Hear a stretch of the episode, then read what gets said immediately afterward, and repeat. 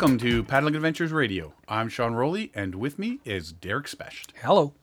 So, Derek, we went to the Ontario Winter Camping Symposium. What a fantastic time. We had a blast. That was it was an amazing event, inaugural event. It went off it went off like clockwork. It was amazing. There was so much support for it. There's so many people there. There was over 300 people Yes. in the Waterloo Yeah. Theatre of the Arts at uh, University of Waterloo. Yeah, right on the uh, Yeah, that was pretty good. I mean, it was a bit, uh, bit uh, finicky to find it to begin with, but once we got our bearings, I think that was just us being Yeah, it was easier to find it again after lunch than Yeah. it was in the morning. at the kebab hut. yes. Yeah. Yeah, everybody went for lunch at Harvey's, but I didn't feel like standing in a line of 50 people to get a Yeah. burger. So we just went next door, and there was nobody in the kebab You hut. guys were the only one there when we I were the in. only ones in it, and then a couple of people walked by. They were looking, and we waved, and they all came in. We ta- texted you, and Yeah. uh, you guys came over, and all of a sudden, the kebab hut was pretty packed. Yeah. Figure we would have got a free kebab out of the deal. You'd think. I just like saying kebab. uh, but no, it, it was it was a good good event. Um, David Bain, who puts on the Kitchener Waterloo Canoe Symposium every uh, April, uh, a bunch of them got together, I guess, and he sort of spearheaded it, and um, he uh, got that going, and it turned out pretty well. You know, so this is everybody seemed to enjoy it. Yeah. and I, I Oh, yeah. definitely I got to think it's going to happen again next year. Oh, absolutely. Like you know what he it came off so well, and uh, it was it was such a hit right out right out of the gate that uh, I I definitely want to go back again. Uh, just gotta say sorry for that bit of little drivel going on there, but uh, we're I hearing this noise. My cat is sitting on a chair behind me snoring. Yes. he didn't like it when you threw the book at him, Well, but he's back asleep again. yeah, he, oh yeah, he's there's he's uh, got a mental issue. Vet has even told us. Yeah? he's got a mental issue. Yeah. So, anyway, uh, Ontario Winter Camping Symposium. The presentations were were really good. Uh, three notable people there: David Lee, the passionate paddler. Yes. Kevin Callan, who's always a hit, and Jim Baird was there. Yes. Now, um, Jim Baird, I got I got to bring this up. There's a story about he was he was talking about his crossing with his dog Buck, the Ungava Peninsula, that they Yes, did. and we heard this story from him when we were at last year or the, in the spring, the Yeah. Kitchener Waterloo Canoe Symposium. Right. And he had mentioned it in passing. In passing, and there was one point in this that he sort of looked around to make sure no one was listening, and he told us a little story about him and his dog Buck, um, something that he found out he thought was funny to begin with from another one of his buddies that uh, races in yeah. dogs like in the Iditarod, Iditarod and stuff and like whatever, that. in extreme and cold. Uh, his buddy made a comment, and Jim thought it was funny, but then sure enough, it, it happened. So he sort of wasn't well known, and we've made fun of him about it a couple of times, and but he actually brought it up. I'm not going to spill the beans on what this what the subject was about. Yeah. But uh, I, I couldn't believe he was saying it. Me and He- Matt Olson and I were like looking at each other, like, "Oh my god, I can't believe he's saying this out loud." he stitched it into a story really well, and Yeah. he's uh, his it's his uh, his presentation style and his speaking style is really it's very he's very engaging. Yeah, really well done. Really well done. I enjoyed it. Every, all the speakers were. Oh, they were all yeah. fantastic. Yes, And now we all know we all know about uh, Crown Land Camping too. yes, Yeah, how to find Yes. it. That's that's cool. Martin Pine, yeah, Yeah. Uh, sponsors, gear, clothing, uh, winter tents, sleds, it was an amazing event. toboggans, sleds, toboggans. Either way, Yeah, either way. I think either one. Yeah. Was. Um, some pretty good deals to be had there. And uh, yeah, so beforehand, you could go out, check everybody out, buy some stuff. I actually was uh, first in line to get Kevin Callan's new book signed. Oh, okay, yeah. I turned around, his books were there. I picked one up, turned around to pay for it, turned back, he was there, threw it at him. Sign this, Kevin. then I paid and for it. what did he call you? Darren. he thought you were me. He's done that to us before Yeah, too. yeah. Yeah. yeah, and then Yeah. when I got him to sign my book, he uh, spelled my name wrong. He spelled your name wrong. Did yeah. he? Yeah. Oh, Darren? No, he spelled D E R R I C K. Who spells it like that? Actually, one of the guys I work with. Derrick. That's the wrong way to spell it. That's it. Derrick you're talking about. That's okay. Kevin's a great guy. He probably did it to you on Yeah, purpose. I should white it out and get him to write Get it him re-sign it. correctly. Rip the page out. Resign this place. Uh, but no, you know what? Yeah, lots of stuff to be bought. I did buy a couple of things. I think you bought a few things. Oh, you bought those from mancamping.ca.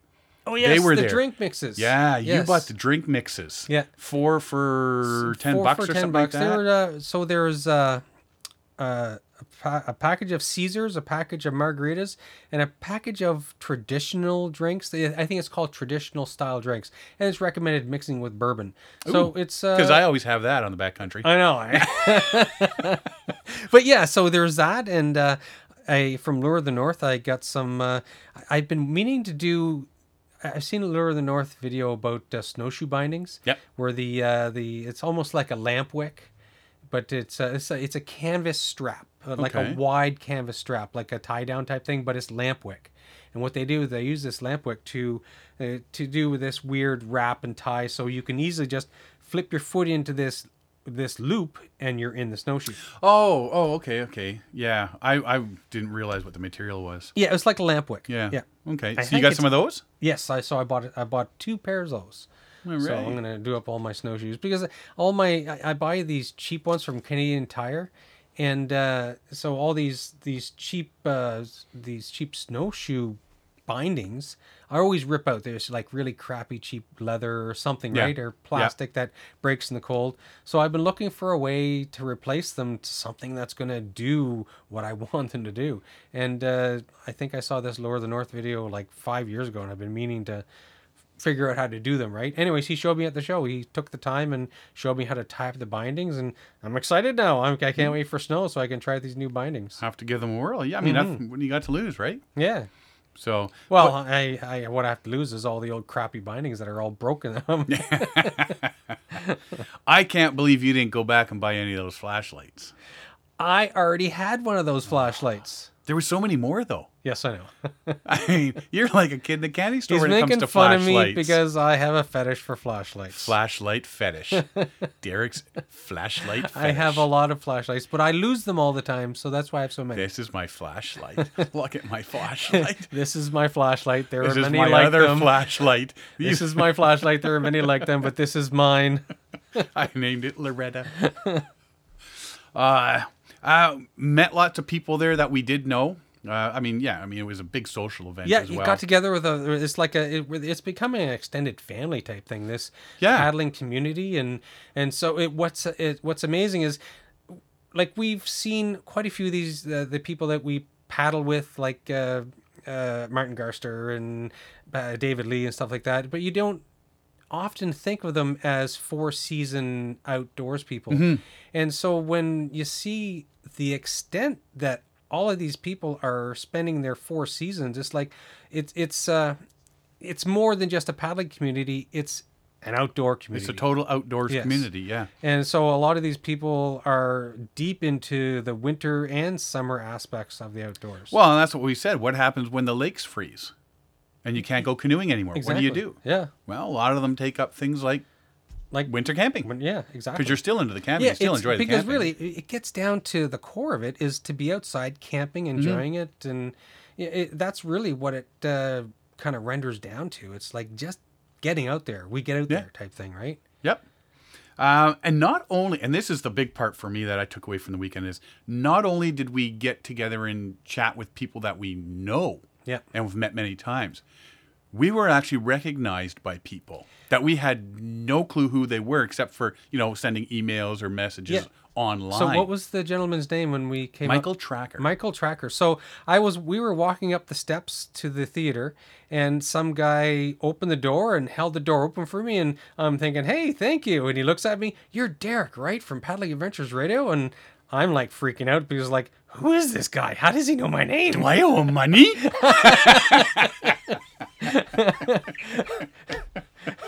So it was it was kind of cool to be to be recognized. Yeah, and I mean, even at the end of the day, there uh, I went I went in to look um, for somebody to make sure that see if they'd left yet because we we got our new canoe poling poles Yes. from Bill Spitz. Yes, they're in your garage right now. They're in my garage right now. Don't sell them on me. Oops. uh, yeah, so we were we were there. We got those, and when I went in to look to to see uh, somebody else was there to go back before we had to go out and get those from his car and put them on the truck, um, there was a gentleman coming up the stairs, and he goes, "Sean, Paddling Adventures Radio," and I'm like, "Yeah, do I owe you money?" Who's asking? um, and he says, you know what? We just we just got into canoeing this past year.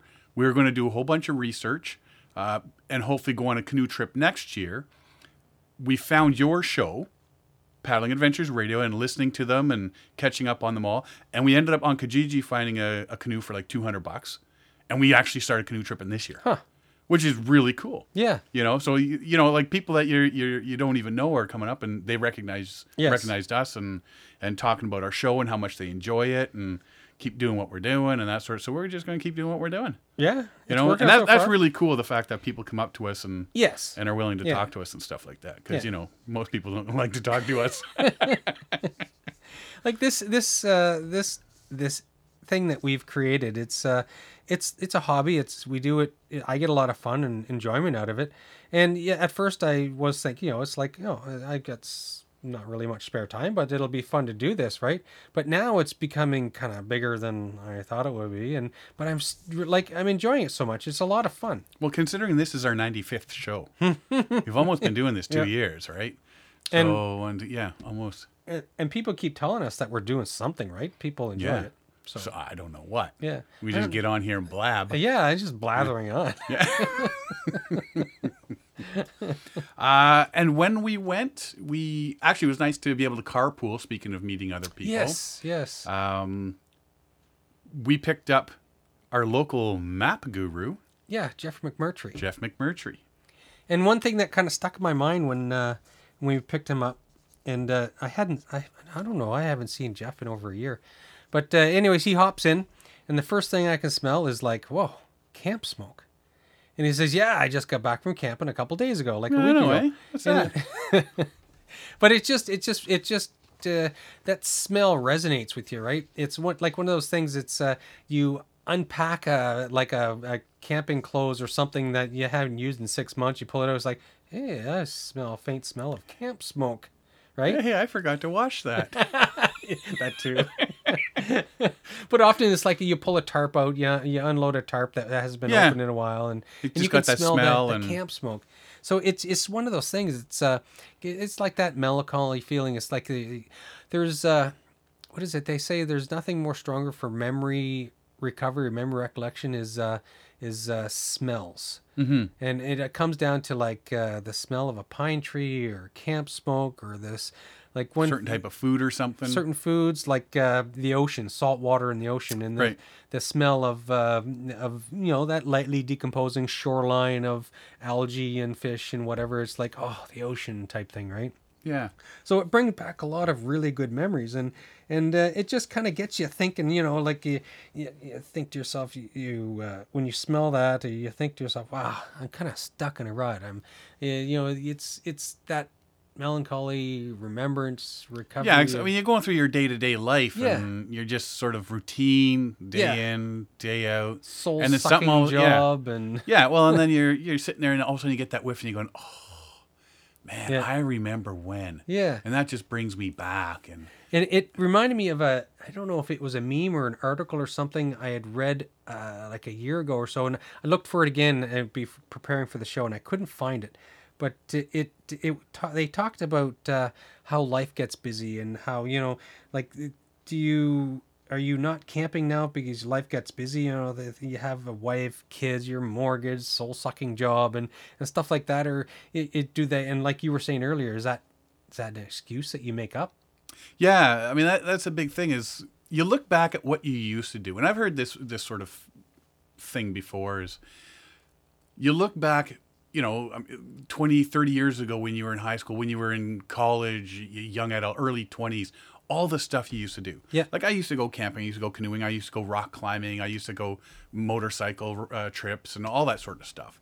And then you get the family, you get Yeah. the house, Yeah. you get the cars, the wife, not in that particular order, you know, and all of a sudden you've got this whole fam, all these different These time responsibilities and time Yeah. commitments and stuff like that, and you don't do all that stuff. And there's a comes a point which, if you want to put a term to it, midlife crisis, Yeah, uh, you know, yeah, yeah. whatever, And you know, I think that's a little smell, something like a smoke yeah, camp smoke. all of a sudden said, "Oh, I remember when I was like in in in college. I was 22. Yeah. And we went on this canoe trip. trip and- and just every night we would sit around and we'd joke about, you know, things and talk about nothing, look at the stars, smell the campfire. And oh, I miss those days. And now I've got all this stuff. And I wish I was young again. And, and it's sort of it's sort of like you've for I don't know left your soul back then. Yes. And you need something to revive that to revive your soul to to bring you back to the way you felt 30 years ago. I know. But my take on it is sort of like as as you mentioned I'd said earlier is family just an excuse? Mm-hmm. because for a while and i fell into this is okay well i gotta get home i gotta get the kids dinner get them pick them up from the sitters get them dinner get them bathed get them to Exactly. bed then it's too late because i'm so tired da, da, da. it is time consuming It is. but there comes a point where you're not doing all that anymore but you've gotten yourself into that routine Yep. and you've got to get yourself out of it Get yourself out of that soul crushing routine. no self-help do-it-yourself book is going to do Nothing. that for you Absolutely not. you have to reach deep down inside yourself and you know what say screw this I am going to get out there more. i'm, going to get out there Yeah. and when it comes to camping and stuff like that which we do the canoeing the camping all that sort of stuff make the family a part of it Mm-hmm.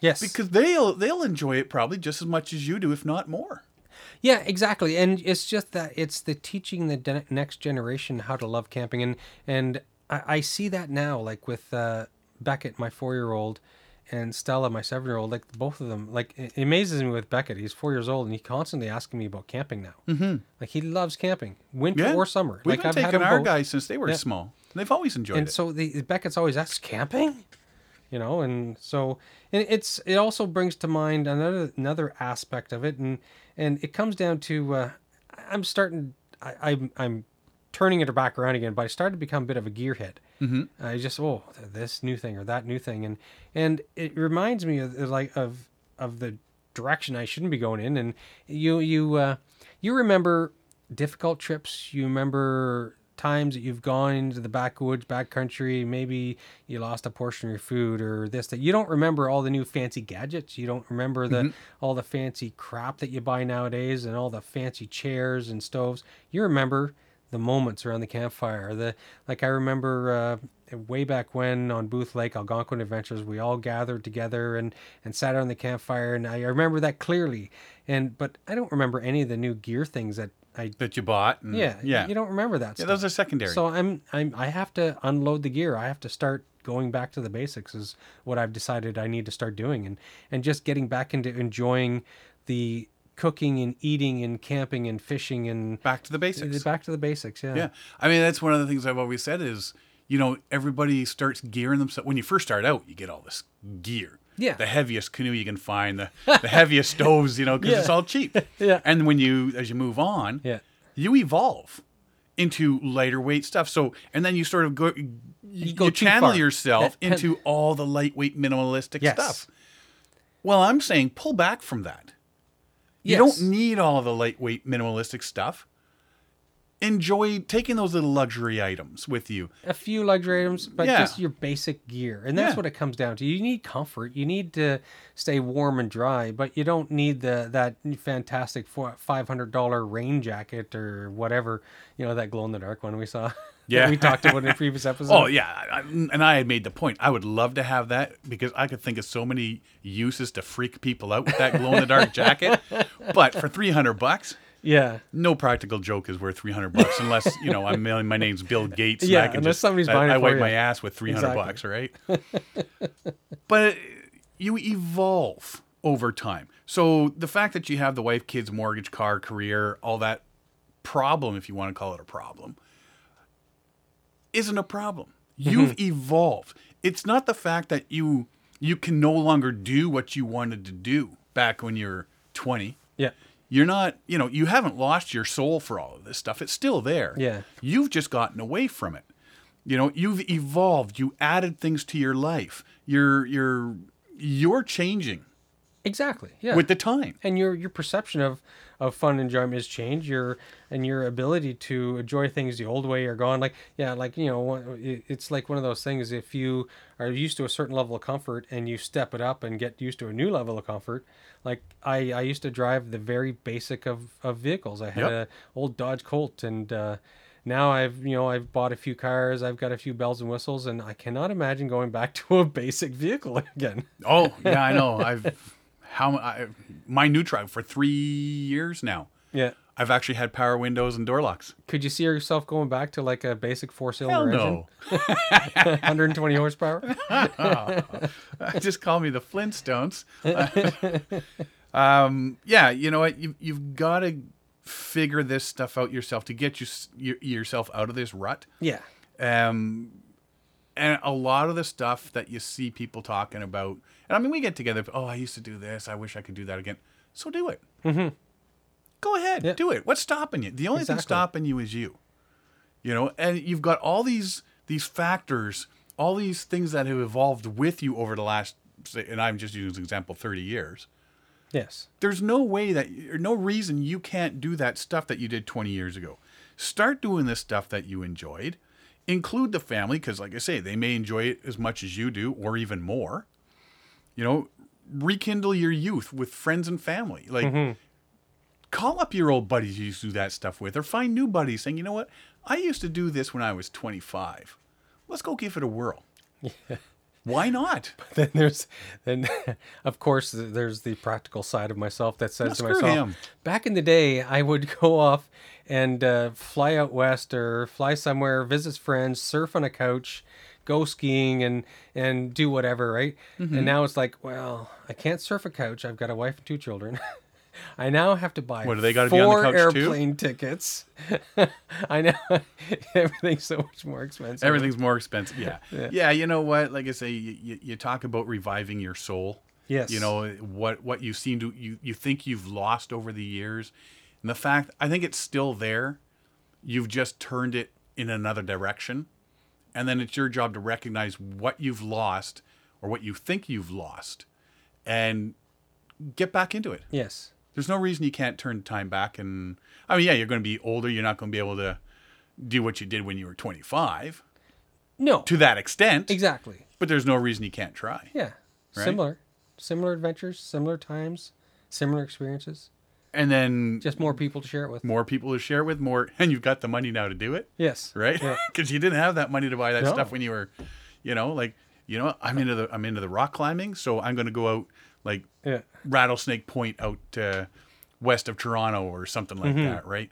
Well, now, because you, you, you- I used to collect these uh, videos and magazines. I used to get the rock climbing magazines, Okay. and you know, you see places down in the southern states, and Oh, you see pe- places over in France and stuff like that. Man, I'll go there one day, go one there one day, and you never do because time moves on and you get out of that and whatnot. But now I can afford a plane ticket to Yeah. France. I'm going. Back in the day, splurging was, uh, oh, do I have ramen noodles for supper? No, I'm going to splurge. I'm going to get craft dinner. All right. Are we having cam ham or are we having wieners? Spam. All right. Spam, spam, spam. Um, which I'm finding spam, by the way, just as a little side note. Yeah. Did you like spam? I love spam. There are so many people that have such an aversion to spam. Well, it's because they don't prepare it right. Well, then they just don't like it. Right? It, Yeah. it- like, it, I just There's imagine. so just many imagine ways. Eating spam right out of the can cold. Oh, I do. Well, I don't prefer that. What I prefer is like deep fried in butter or something. Yeah. Fried spam. And, and you or- got that crusty edge on it. yeah. Ah, so good. Cut it up into little chunks and put it in with beans Yeah. and heat it all up. Cut it in French like French fry like sticks and fry it up like that. Yeah. Or just slice it, put it on bread with margarine and mayonnaise, Yeah. some lettuce, or mustard. Bread cooked up Mm. in, in butter on the on a pan and then spam on it, just like a grilled cheese. Grilled Like a cheese. spam and grilled cheese sandwich. Grilled cheese spam sandwich. oh, yeah. Good stuff. Yeah, I just, and now when you go to the States, they got like 40 40, 50 different that's flavors. crazy. We don't have that Jalapeno spam, black pepper spam, bacon spam, spam spam with spam and spam. when we talked about spam there a while back, I was looking at it, and uh, I guess the the army used to get it in forty five gallon drums, Yeah. and and the camp cooks used to just scoop it out of the big forty five gallon drum. Right on your plate, baby. Oh, Oh, yeah, the good stuff. Oh, give me a spoon. spoon and a little tub of mustard to dip it in. oh man! Oh, good times. Anyway, but we just to bring this full circle, though, it's this all started out from me smelling camp smoke when Jeffrey got Yeah. into the truck. and and you say like one little thing can trigger Yeah. your memories from way back, and you can get there again. Yes. You can. Let's take a quick break. We'll come right back. You are listening to Paddling Adventures Radio on Reno Viola Outdoors. Do you enjoy getting on the water with a paddle in your hand? If so, this show's for you. Listen to Paddling Adventures Radio every Wednesday at 6 a.m. and 6 p.m. and see what's happening in the world of paddle sports. Paddling Adventures Radio, whether you're close to home or far away, grab a paddle and get on the water. This portion of the show is brought to you by Algonquin Outfitters. Algonquin Outfitters, providing quality Algonquin Park backcountry adventures for the entire family since 1961. Whether you want to get on the water for a day or a week, the friendly staff at Algonquin Outfitters can help you out. Find them online at algonquinoutfitters.com or visit one of their 12 locations. Algonquin Outfitters, your outdoor adventure store, with locations in Algonquin Park, Muskoka, and Haliburton. Welcome back. Uh, Derek, I've been talking a few people about canoes and canoe tripping for next year already. You have. Yeah, I have. Tis the season to be planning for next year. Um, a couple of the trips that we've talked about, we've we've sort of hedged on going back to a couple of places and new places. One of the places that we went to uh, required bushwhacking. Ah, yes. The Have you old time tale. ever done a canoe trip specifically with bushwhacking involved? Um, probably not as much as David Lee, but Well, I've- David Lee goes. He doesn't go on canoe trips. He goes on portage trips, interspace with with little puddles of water. I'm sure he does it on purpose. I I. I, I, I, I had meant to talk to him last time I saw him about that. I meant to talk to him about about his method of route finding and, and trip planning, but uh, because I want to know what not to do, right? So, well, I- well, he keeps again, saying we then got. again, it sounds like he has some amazing trips. his comment was, "I got to get you and Derek out on a canoe trip." Yes. And I said, "Yeah, we'll talk." And I walked away. I'm kind of scared. uh, I think I think it just happens. I don't. Yeah. I don't think he really Happens plans a lot, It happens more than an average person, but Yeah. I'm still putting it down to it just happens. But yes, I have done bushwhacking trips on purpose. There's uh there's a couple times where I've gone and done like specifically planned ahead of time, like months in the planning, done a bushwhacking trip. And so it's it's it's interesting. It's like it's I don't know. It's not for everybody. No, I've talked to people that have done trips. I I haven't met anybody that specifically goes out and says, you know what, these routes aren't these aren't routes. There's a lake. There's a lake. There's a lake. Let's see if we can find our own way through all those lakes Yes. and hopefully make it back, which would be a pure bushwhacking trip. Now you got to think of when you're bushwhacking, you've got all your gear, Yes. you've got your canoe, and you've got to go from lake to lake It's not easy. and you don't know the terrain you're coming up against. I mean, you'll get a topographical map, Yeah. Mm-hmm. of course, but you don't know what you're going to come up against in the way of trees. You know, oh, they could be so so packed so close together, you're not getting a canoe through. I've done it where I've been breaking through like uh like uh, raspberry bushes and and Oh, dragging the canoe behind me and the canoe's practically floating on the raspberry bushes and I've done it where I've been either lead or I've been the canoe carrier and the other person is walking in front saying, "Okay, come this way or turn here. You, you gotta turn here, else you're the, there's going to be trees that'll prevent you from turning down there." And so it's almost like a two man job trying to bushwhack between all these trees, right? And you're trying to do as little damage as possible. You don't want to just like like a bull moose crash into the trees, right? Yeah, there's no sense doing that. Yeah. But yeah, uh, my experience with raspberry bushes, uh, bushwhacking through those is uh, old logging roads Yes. that are like ancient logging roads that are Yeah. all overgrown, right? And they've turned into uh, yeah, just the the giant raspberry bush parade. And you're Yeah. trying to get your canoe and your gear and everything through that, and you're especially in the summer when you got the shorts on. well, I wouldn't go through them with Oh. shorts on. Yeah, well, I was kind of didn't have a, a Yeah. choice.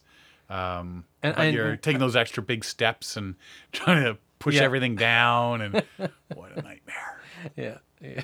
Um, another problem you you have with bushwhacking ones is uh, trips is there is no marked trail to follow, so you need to know how to use map and compass or have a good GPS Exactly. uh, with a good um, reception. Yes, and often that gets interrupted with the deep tree cover and stuff like that. But what's the? Uh, I was telling you about my route earlier. What is it? What is, I keep calling it Ostawagan, but it's Oh, uh, Nis- Nistagan. Nistagan. So a couple years back, uh, a friend of mine, Terrian, we uh, he he was he wanted to check out these old Nastawgan trip routes, and uh, so up in uh, so Lady Evelyn, Shearwater, Temagami. uh, Temagami area, Temiskaming. Uh, Temiskaming. So there's a lot of in the, the it's the na- it's the native name for uh, water routes. Route to travel, yeah. Yeah, so we we uh, we wanted to find some of these old routes. He, I think he, uh, I think he must have read something in one of Kevin Callan's books or something, and so, and then he found stuff on Ottertooth. Ottertooth is a really good website if you want to know about northern routes through Temagami area. Uh, so you just go like ottertooth.com. But anyways, we wanted to hunt out some of these little known and remote routes. And like one of the biggest things is uh, if you want to, well, okay, well, in Temagami area, it's very low traveled. So uh, we usually go every fall and we never run into anybody. Mm-hmm. It's very, there's not too many people going some of these northern routes, right? No. But for the most part, I think what people are looking for on these bushwhacking routes is just to get further away from other people. Quiet, Yeah. private, you don't have a lot of interruptions, you don't have a lot of foot traffic and you know, it's not like you're going to come up to a portage and there's like, you know, 20 kids with uh you know, ten canoes, and they're all all over the place having lunch on the entry to the portage. Been there, and- done that. and you got to kind of step and squeeze between canoes, and they're looking at you like, "Oh, what's this guy doing? This is our portage." You want to get off the beaten track. Exactly. Yeah. Yeah. Um, yeah, I've been on on the couple of trips and not very well traveled. And I mean, these are farther north as well, so it doesn't see very much um, traffic at all. But you you know where the the portages are. They're usually marked uh, with a little pile of stones, like a little cairn or something, right? Stones. Yep. Yep. Yeah. So you find that, and then you're cruising down. You can see where the path was, and then all of a sudden it's gone, Yes. and you're just standing there going, Uh-oh. "Okay." So your backtrack is like, okay, where where did I last see Yeah. the trail?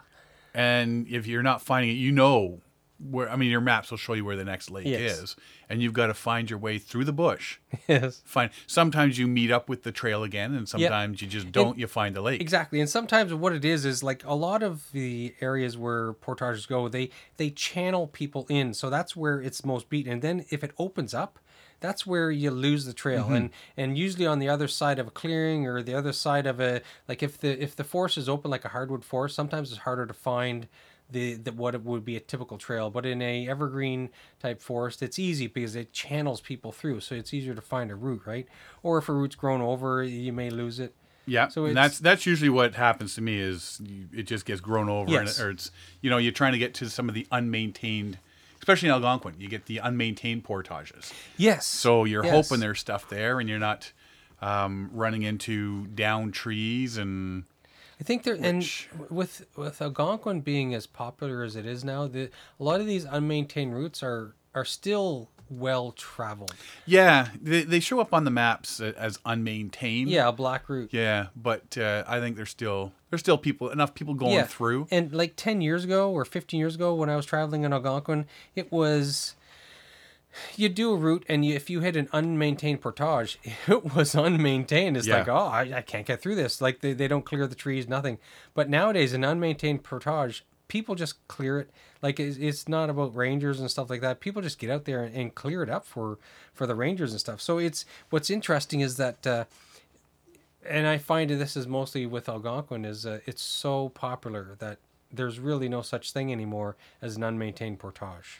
No, not not in Algonquin. I mean, No. it's so it's so used. Now we've been on.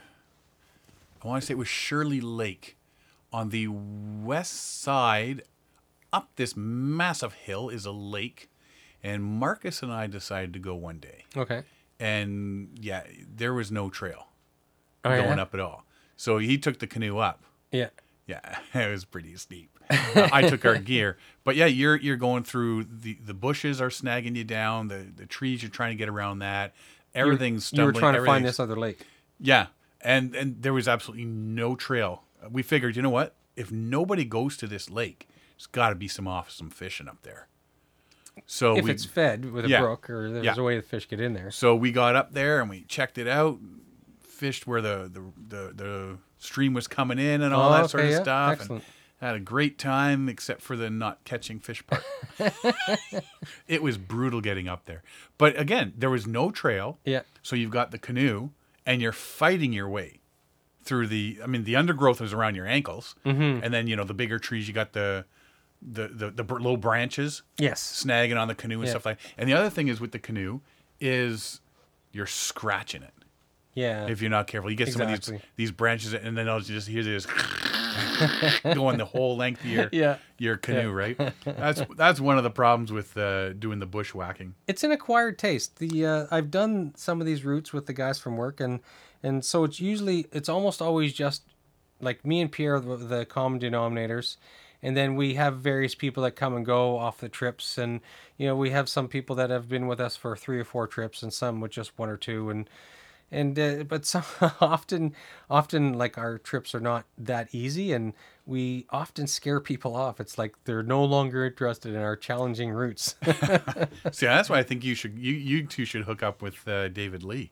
yes there you go Uh, but yeah, old lost canoe routes is is is a big reason to go. You know, you're you're thinking, well, this is the route. yes and and that's what me and pierre were doing we're trying to find these old lost northern routes Uh, David, David, uh, Kevin Callan actually has put out a book years ago called Ontario's Lost Canoe Routes, um, and in it he describes like Wabakimi Provincial Park, Steel River Loops, Chapleau, Wakami, uh, Ranger Lake, Dunlop Lake, Nabo Nabaquasi River, uh, Chiniguchi, Martin Chiniguchi, River, yes. South I've done that River, York River. There's all these. Yeah, his his book describes all these routes. Yes.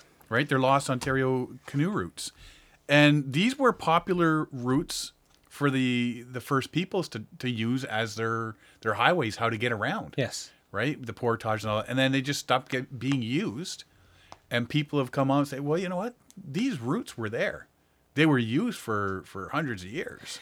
They Yes, still got to be. and it's also i think there's an ebb and flow in people doing these backcountry routes like i think there was at the turn of the century there was a lot of popularity as people found that they had more spare time. They were mm-hmm. doing a lot more vacationy stuff right? And but i think i don't know what it was. It was would it be more of the 40s 50s and 60s they w- kind of went away from this kind of thing and there was a resurgence in the 70s but then it went away again and, And then then the 80s, and 90s. right now with social media and stuff i think there's a new resurgence because of access online to trip logs and trip reports Oh yeah, and and forums eh, and forums and if so- photos a and lot of these things and- is like what you would never have thought of doing 10 15 years ago is now in everybody's minds because you see so much of it. Like you know like kevin callan like every time you turn around he's on cbc radio or cbc tv or ctv news or you know so Spreading the he- word he's of- spreading the word. Yeah he's he- and so with him doing that and then you see where well we just did the uh, first annual uh, the uh, uh, winter camping. Ontario Winter Camping Symposium, and it was a hit, right? Mm-hmm. So people are getting out there. People are becoming more knowledgeable about what it is to do in the backcountry.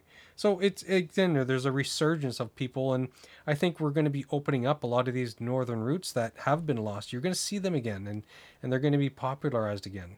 I think you're going to see more people heading farther north. Yes. because places like Algonquin and all that are just getting so used. It's becoming overloved, overused. and the more people get into the canoeing I and the and kayaking and everything like I think more people are going to start heading north Exactly, farther yeah, north yeah. you know in relation to where we are Well, Toronto, it's beautiful country up there. Like we, like I said, we do every fall. We we try and head up north to north of Sudbury into Lady Evelyn Shearwater, Solace Lands, uh, Sturgeon River. It's it, it's a very low use area, so it's there's there's so much solitude up there, and Yeah. the country is just amazing. Canadian Shield and the the scrub trees and the the water is fantastic. well and some of the the maps that I've seen denote historical points Yes, right and that's another big which thing. aren't on any canoe Yes. routes but there's lakes in that nearby Yes, So you can bushwhack from lake to lake to lake to go check out old ranger cabins or old homesteads or I know Algonquin Park has uh, you'd mentioned earlier uh, the old prisoner of war camps Yes, stuff like that exactly, right? yeah. so big historical spots if they're on the map and you, you're going to have to bushwhack to get these Yeah. right It reminds me, it was uh, a, a trip with uh, with uh, Mike Burns this summer. We were doing this old route, and we stopped where on the map it indicated an old sawmill. Mm-hmm. And uh, so we were wandering through. We found some saws, we found some tools just laying in the bushes, right? And we found this exposed granite rock. It was just all it was. It was almost like a floor of a room, right? But it's just a big flat rock, and somebody had carved into it. As I recall, it was like he had hammered into it with a chisel. May 14th, 1907, I think it was 1907. Anyway, so he, his name, what he was doing, the, the logging camp he belonged to, the, the whatever. So it was like, it was an early spring thing. They were probably maybe a late winter. He was out bored. They were between stuff and he, he chiseled his name and the date and the rock. It was really cool to Yeah. see that, right? graffiti Yeah, and up on Silver Peak, the, there's a lot of history with Silver Peak Yep. in uh, in um, Killarney. So and you could see the uh, the old towermen. They would paint their names in the rock because they would have to paint the towers, right? Yeah. they'd have some spare So paint. They would paint up. their names on the rock, so you could see their names printed on the rock. And so th- this historical stuff is, and that's what I get out of like these lost routes, these offshoots, these uh, old portage trails. It's like what what is the interesting things I'm going to see today? Yeah, and that's that's exactly. Now the one thing that you got to think about if you're bushwhacking is you don't really, especially an unexpected bushwhack if you're on a trip. Yes. You don't know how long it's going to take you to get to that lake or if you're on the right. or if you're on the right path, yeah. And the danger part is that you could be stuck in the middle of nowhere after dark. Yeah, and there's you're risk of that. You- yeah you're all of a sudden you're having to make camp somewhere Yes. and hopefully the next day you can t- continue on and then find out you're like 50 feet from it but that's that's the big thing about uh, the big danger of of bushwhacking on a canoe trip is you don't know how long it's going to take you don't know what you're going to you know run into like you can be on a trail and all of a sudden it disappears Yeah. And then okay, well we'll continue on this, way. and then all of a sudden there's a big cliff in your way. Yeah, oops. So now you've got to. Do I go right Yeah. to get around it? Do I go left to get around it? You got a fifty percent chance of being right, a fifty percent chance of being wrong. Yeah. Um, And the guys that I've gone with, especially with Pierre, we we stop and like we're checking constantly, like every hundred meters, just to make sure. And we have maps and we have compass coordinates, and and it's it's a lot of comparisons. Like we don't just keep bulldozing through. It's like it's calculated because you know there's it, with all the effort you're putting into it, you don't want to have to backtrack because you got lost. oh, especially like we were saying, like when you're carrying all this gear through trees and if Yes. there's scrub and all that, Yeah. you got to carry it, and then you find out an hour later you've gone the wrong way. Exactly. Yeah. Then you got to carry an hour back. Yeah, and then however far to go the other way. And a smart thing and what we do also is like we'll just drop everything and just go with like a bottle of water and and just kind of scout out around and do a circle of like we'll circle our canoe in packs just to see where where this trail could have gone to. Yeah, Right? we we did that a couple times. As uh, when I was up in Woodland Caribou, uh, we went up, found the spot, the the trail, and then it just disappeared. And then all of a sudden, you're doing the the loop around, look. Yeah. All of a sudden, oh, I found a spot over here, and then they followed all the way back. Yeah. And it, there's some logs had fallen and sort of demolished where that trail was. Yeah, so it obscured it. Yeah, so then we knew we had to get over Yeah. all that, and then the trail just picked up again. But there was another time where there was we just didn't find, mm-hmm. and then one of us went on a beeline that way, and all was like, "Hey, yeah, found the lake over here," Yeah. and then it was well, okay, we just all all follow sort of thing. So you really got to be careful when you're when you're bushwhacking, but some of the rewards that you find, like Oh. inaccessible lakes and stuff that people don't go to.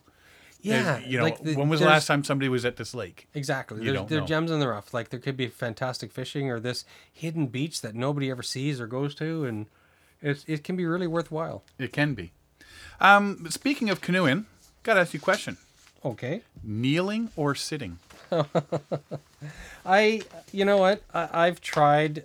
I've tried to do the. Uh, what you, what's the the technique called? The, the what's the guy's name? Which He, he he's the one that does all the videos for paddling canoe and. there's a lot. You gotta be more specific than that. You made fun of me for not watching his videos, Oh, Bill Mason. Bill Mason. Oh, okay. yeah. So, anyways, I, I, I after watching what is it Waterwalker? Yeah. I, I tried a lot of those techniques, and when you did the Brent Run, Yeah. I remember I was solo for that trip, and uh, I did a lot of practicing with the uh, with the kneeling position, and and it's it's interesting. There's a technique, and once you, it's really hard to get, and but once I figured out part of the technique, it was it was really interesting how easy it was to track. I had that canoe leaned way over, and it was uh, it was interesting. It was uh, it was kind of fun to paddle it leaned over, but honestly, I prefer I prefer just uh, sitting in the seat. It's more comfortable. Sitting in the seat is more comfortable, but from what I've been reading, actually kneeling is better for you, Is it and it gives you better control of the canoe. I agree with the better control, but I don't know better for you because I, well, It all comes down it to hurts my posture, ankles. right? It hurts my ankles. I Yeah, but for it. your back and all that sort of stuff. sure, yes, yeah, Kneeling in the canoe because it gives you better because you're more straight. yep, Do you find that when you're sitting in the seat, you start to slouch like you do in front of your Oh, computer absolutely. at work? absolutely, Yeah. yeah, Yeah. Kneeling is actually better for you. And you can move around better. You can you don't twist as much because your whole body is doing the twist when you paddle while kneeling, right? absolutely, yeah. Like you get your whole body into it. Yeah. But when you're sitting, you're, You're not- basically twisting from your butt. You're not using a lot of your core muscles Yeah. like you should be. Yeah, and it, uh, it, it it's I'm finding that it's really better if you start kneeling. Yeah, you know and the way you can kneel and and the the like i say the big thing with the kneeling is not just the the, the physical aspect but it's the control you have your center lower of gravity it yes. center of gravity is lower You, your stability, especially solo in a canoe, if you're in Yeah. windy or rough water, you're, you're lower in the boat. You lower the center of gravity. you- You're not as tippy, so it does it does stabilize the craft better. right um you can move forward toward especially if it's empty you can move forward towards the Mm-hmm. Yeah. thwart you know you can heel the canoe over by to the side Yeah, a bit, you know, so you, Exactly. you got most of it out. You can, I mean, install uh, a cushion or the, the foam pads. You can install a foam pad there to put your, knee, your knees on, Yep. right, to help you out. Uh, you use your whole body, it's better for you. The big problem with kneeling, which I find, is the feet Mm-hmm. don't go under. Um, when you're sitting there, your my feet don't fit under properly. Oh, under the seat when Yeah. you're sitting in the seat. Yep. Yeah. Yep. Uh, don't don't fit under properly. So I'm always flat footed, and, and yeah, and it hurts the the top of the ankles, like Yeah. the top of the foot. And if I were to flip it, I wouldn't be able to get my feet out fast enough. You wouldn't think so, but I've done whitewater kayaking and I've done whitewater canoeing, and it's surprisingly how quickly you don't. It's not even conscious. It's just your body falls out of these spots in the canoe or kayak, right? Mm-hmm. But I know, like when I'd go to pull my feet out, I have to actually. It hurts to actually push them down to try to pull them out because I Mm-hmm. Get stuck under there. Uh, and the only other, I mean, when, when you're kneeling, you're actually using the front of the seat to put your butt on. Yes. right? Yeah. So you're still using your seat. Problem with kneeling if you're on a long trip is if you've got enough gear, especially on a long trip, there's no way you can kneel. There's no room for you to kneel. No. Because I've been on trips where my feet get squeezed up, or my legs get squeezed up the sides, Yeah. Right? Or I've got to cross them really close to the seat in front of me. Exactly. There's just too much. Yeah. And that's where you have to start reducing the gear you bring. Well, as I say, if you're going on a long trip, right? Mm-hmm. you know, you, a week or two, then you need all that gear, sort of thing. So, um, yeah. So you know what? Sitting, hell of a lot more comfortable. Kneeling, better for you. So I, I, I think it's it's a preference thing. Mm-hmm. But if, if you're looking for something that's better for you, better for your canoeing, It's a comfort thing. and they, people even go into the the whole scientific physics thingy of the paddle, Oh yeah. sitting versus Yeah. versus kneeling. So I don't know. I'll I'll sit when I can. I'll kneel when I can, and play it by ear. It changes the canoe strokes. It really does. Anyway, let's take a quick break and we'll be right back. You are listening to Paddling Adventures Radio on Reno Viola Outdoors. Do you enjoy getting on the water with a paddle in your hand? If so, this show's for you. Listen to Paddling Adventures Radio every Wednesday at 6 a.m. and 6 p.m. and see what's happening in the world of paddle sports. Paddling Adventures Radio, whether you're close to home or far away, grab a paddle and get on the water. This portion of the show is brought to you by Algonquin Outfitters. Algonquin Outfitters, providing quality Algonquin Park backcountry adventures for the entire family since 1961. Whether you want to get on the water for a day or a week, the friendly staff at Algonquin Outfitters can help you out. Find them online at algonquinoutfitters.com or visit one of their 12 locations. Algonquin Outfitters, your outdoor adventure store, with locations in Algonquin Park, Muskoka, and Haliburton. Welcome back. That's the end of our show this week, Derek. Uh, for those that are listening, you can find us on paddlingadventuresradio.com, Facebook, Instagram, and Twitter. Past episodes are on iTunes, Google Play, and the episode page on our Facebook or our uh, Paddling Adventures Radio page. Uh, keep your ears and eyes open for the next coming month. I guess we're going to start talking about the Canoe Symposium in the spring and the Real Paddling Film Festival. I'd like to thank everybody for listening. I'm Sean Rowley. And I'm Derek Specht. We'll see you next time.